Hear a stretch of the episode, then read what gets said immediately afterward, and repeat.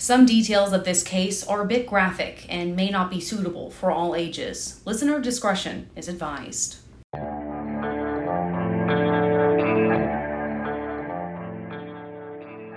It's a decades old case swirling with questions.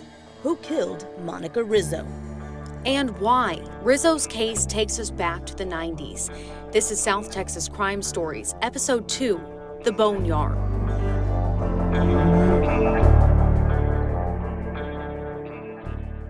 On May 5, 1997, the 44 year old mother of two left her work with no explanation.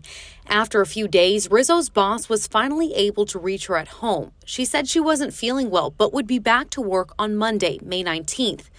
The day came and went. No Rizzo. Fast forward now to June 5th. An anonymous male caller told police Monika had been killed by her husband, Leonard, and her bones were in their backyard. San Antonio police rushed to the couple's home and spoke with Leonard and one of the couple's sons who no longer lived there. The son said he hadn't seen his mom in over a week. Meanwhile, Leonard said he had seen her when she got home from work. A few days later, he woke up and she was gone. Leonard never reported her missing, and SAPD's search of the backyard only turned up animal bones. Exactly one month passed, and the anonymous tipster called police again. He said Monika's bones were buried under a pile of tires in the backyard. This time, SAPD's search yielded gruesome results. A search warrant affidavit described human bones, hair, bodily fluids, all found in the backyard and barbecue pit. A group of archaeologists with the University of Texas excavated the backyard for eight days. They found more than 200 bone fragments chopped into pieces less than three inches long. Investigators thought the bones had gone through a wood chipper or shredder and had been there for a week or two. At this point, they weren't sure if all of the bones were Monika's or if they belonged to others as well. This find had police focusing their attention on husband Leonard. He said consistently that he had nothing to do with Monika's disappearance and how the bones got into his backyard was just as much a mystery to him. A search was done on the Rizzo home, and it was reported that several sections of drywall had been bashed in. Monika's co workers also spoke with police and told them they had been concerned about her because she started to lose weight and they noticed bruising on her body. The case at this point was open, but no arrests were made. Two years later, Leonard was placed under arrest, but it had nothing to do with his late wife. Instead, his current girlfriend told police he threatened to, quote, kill her, chop her up, put her in a garbage bag, and bury her, unquote. SAPD showed up on his doorstep and he greeted them with a gun. This led to a standoff with police. Leonard was shot after pointing a gun at officers. Leonard survived and was later convicted of four criminal counts. In the same year, 1999, the bone fragments were positively identified as Monika Rizzo and only Monika Rizzo. Leonard Rizzo has always been the main suspect in this case, but he was never charged. Monika was buried beside her son, who had died in 1998 from cancer. It's been 25 years since anyone saw Monika alive. To this day, her death is a mystery.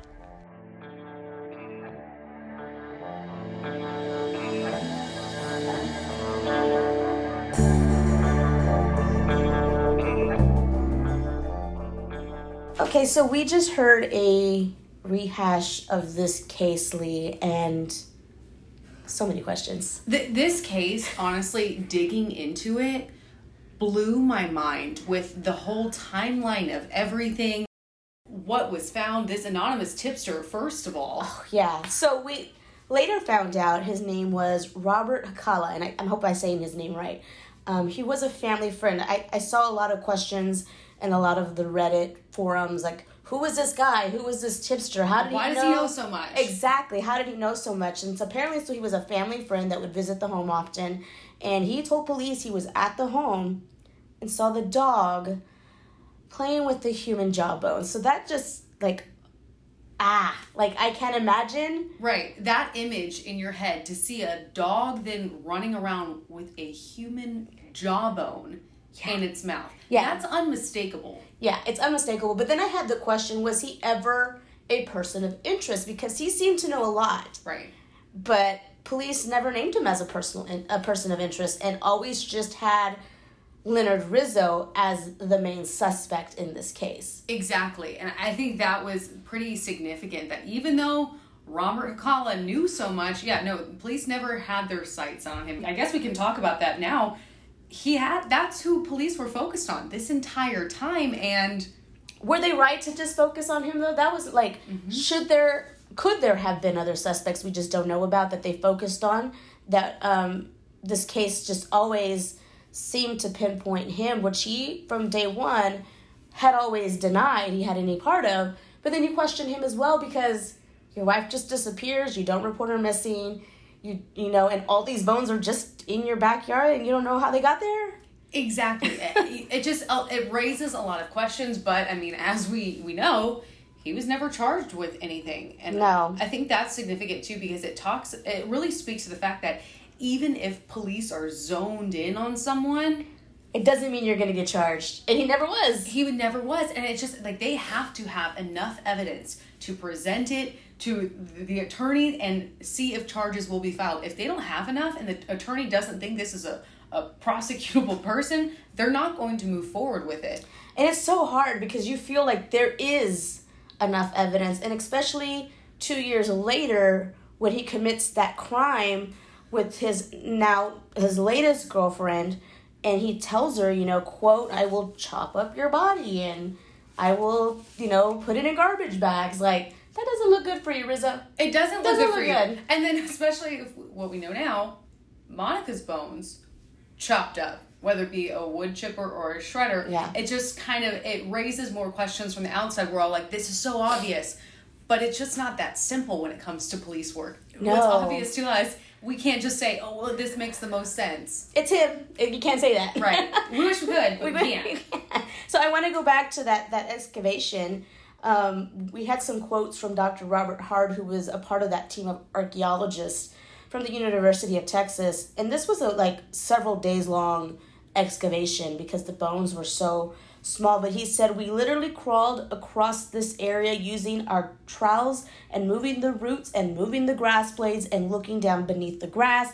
And every time we found a bone fragment or something the police department considered might be evidence, we put an orange pin flag out. Before they were done, the yard was dotted with dozens of orange flags. I remember seeing old footage of this. Unfortunately, we don't have a lot of the archive video from KSAT from when this occurred, occurred, but it literally is a yard full of these little orange flags that signified something they had found. As we know, over 200 bone fragments, most of which were less than three inches long. That's a lot to find in a backyard in the barbecue pit. That's a lot to uncover. And I don't know if you want to read this next quote by by Dr. Hard, but it, was significant what they found and the the condition of the bones that they found. Yeah, he said we when you find bone in an old archaeology site, the bone is very dry. This bone still had a greasy feel to it, so we knew it had not been there very long, but at the same time, it had been there more than a week or a couple of weeks. There was no soft tissue still attached to it. End quote. I got chills when you read that. By the way, it's just it's just so gruesome to just have that in your backyard. Yeah, it's it's it's crazy to me, and and I know Rizzo Leonard Rizzo has always said nothing as far as he you know that he was a part of this crime. He's kept you know tight lipped about anything but still, again, how do you not know there's all these bones in your backyard? And it wasn't like they were there for, you know, months or years. It said weeks, maybe a couple of weeks. Right. Because of the condition they were in. So they were pretty fresh. Right. Well, also, I'm like, you found this old 1998 article yeah. from the Victoria Advocate. It was with the AP talking about he might have claimed from the beginning he was innocent, but according to police, there was an interview where he tried to make a deal with them. I'm going to read a, a quote here um, from one of the detectives on this case. And the quote says He said, If we can guarantee him 10 years probation without jail time, that he would tell us everything, unquote. But Rizzo denied having had this said this at all, saying detectives were the ones who suggested several possibilities of a light sentences if he would confess to killing his wife. But so there's a lot of hearsay, and to me, I was like, please don't just put out this quote without there being some actuality to it, right? What would their motivation be to try and, and trying to say that he offered up, I'll do 10 years and tell you everything? Such a random amount. Right. Just 10 years. 10 years probation. I don't want to go to jail ever. I'll tell you everything that happened though. Like, Police aren't going to make a deal like that. Uh, also, like, what motivation would they have for lying about that? Yeah, or even to say, say they did. That's not a deal that you're to get for killing your wife, 10 years probation. Right. Like, that's just not to happen. That's not feasible. Another thing I found interesting in this article, he has questioned the DNA results and maintained his belief that his wife is alive. Again, I have to go and like dramatic pa- pause for a reason because you have to go back. What would be a scientist's motivation for lying about the fact 200 bone fragments came from Monika Rizzo? What motivation do they have to lie and say this is not true? Now, there was a lot of back and forth with the bones found. At first, they thought it was from multiple people, not just Rizzo, that there were parts from um, possible up to four people, I believe, at the time. And then a couple, it would take years. It would take two years for them to positively identify those bones as Rizzo's and say they were all from her, Right. not from multiple people like it was first considered um, in 1997. Um, so, like you said, it goes back to you can't deny scientific evidence. And, and it's something that we wish we could say, oh, let's go talk to the detective on this case. Let's go talk to the people who originally started handling this case. You also have to, to put yourself back. It's been decades Yeah. since this actually happened. So we emailed SAPD and asked, is there any way we can talk to the original detective on this case? Or since it is a cold case, is someone new handling this?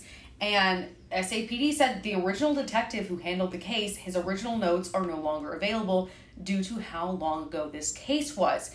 They also said that original detective is now retired and the new detectives, they don't have anything new. So, how do you just lose case notes on this? I mean, I know it's a cold case, but that's important case file, I think. Is that a misstep by the SAPD for not having those original notes to pass to a new detective on the case? I feel like that's very important information you can't just lose. Right, and, and and they didn't really elaborate any further, saying, "Oh, they're lost." Well, maybe they're not. Maybe they're not digitized at this point. Maybe they're somewhere in stacks of old case files, and it's just not easily accessible. Because I imagine now we're all moving to the digital era, and and we do a lot of our reporting on our computers, things like that. So maybe it's that kind of a situation, but you would think there would be some kind of better organization for this because It's She's an open case. It's still an open case, and she still has a living family member, a living son at least, who doesn't have answers of what happened to his mother. she did have two sons. One passed away in 1998 from cancer. So he never really found out if those bones were his mother's or not because he passed away before that um, that scientific evidence was revealed and it was concluded to be her. But she does still have one son that's alive. He no longer lives here in Texas, though. You were able to find him on Facebook, and we you did reach out to him. I, I messaged him and just said, uh, sorry for this out of the blue message. Is there any chance you want to talk to us about uh, your mother or what happened in this case? Because it's something we're, we're digging back into on, on our end. And he respectfully declined. He said he didn't want to talk about his mom or this case, which, I mean, I understand it's it's been so long. It's been over 25 years at this point. And I'm so- sure he's moved on. He's- and he's trying to move on, and it's not Right. something he wants to rehash. One thing we couldn't really find out was whatever happened to Leonard. Yeah. Um, I know after his two year prison term for the 1999 in- incident, we had heard he had possibly moved out of the state to maybe New Mexico. But there's really no record if he has died since or if he's still alive. We just can't find any information on Leonard Rizzo and his whereabouts now. And it's very pro- like probable he could still be alive at this point. I mean, they were in their 40s back in 1997 when this all happened. He'd be in his 60s, early 70s at this point. So it's very possible he's still alive. Now, we did find, uh, it's on a website called Find a Grave. We did find a picture of Monika Rizzo's grave. She's buried next to her son, who had died before, uh, who died in 1998 Mm-hmm. from cancer, and Leonard Rizzo is on that same tombstone. Her late husband or her husband. So Is it the husband or is it the son? Because the son was named Leonard as well. it, there's one side for the son, and there's one side for Monika and Leonard Senior. so it was like a double Yeah. for like a like a married couple. for a married couple with their son. So Interesting. it's very interesting. And and on that, something else I found interesting looking at this gravestone, Monika Rizzo's date of death is listed as May 28th, 1997. Now, we were trying to imagine how they came up with that date. Maybe it's because of the bone fragments. They said these are a couple weeks old. We can put her approximately at um, May 28th is when she died.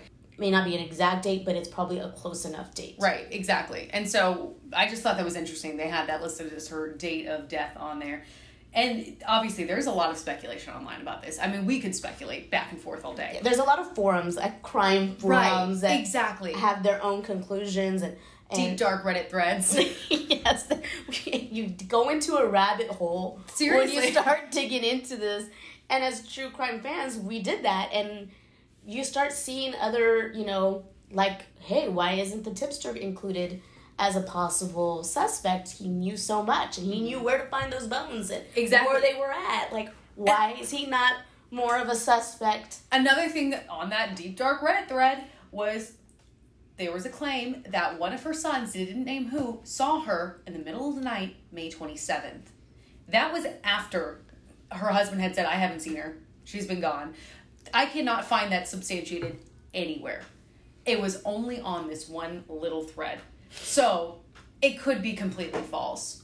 But then it's also like, what if it's not? What if it's not? What if someone did see her the day before she was declared dead? So it just you can go into like a whole tizzy about all of of the different rumors and everything and what family is saying and, and speaking of what family is saying, her father wrote a book. Yeah, and it's it's actually it's I haven't read the book, but it's a very telling book. Um, her father was named Bill uh, William McKinney, and he released a book about his daughter's murder called The Raw Truth. It can be found on Amazon.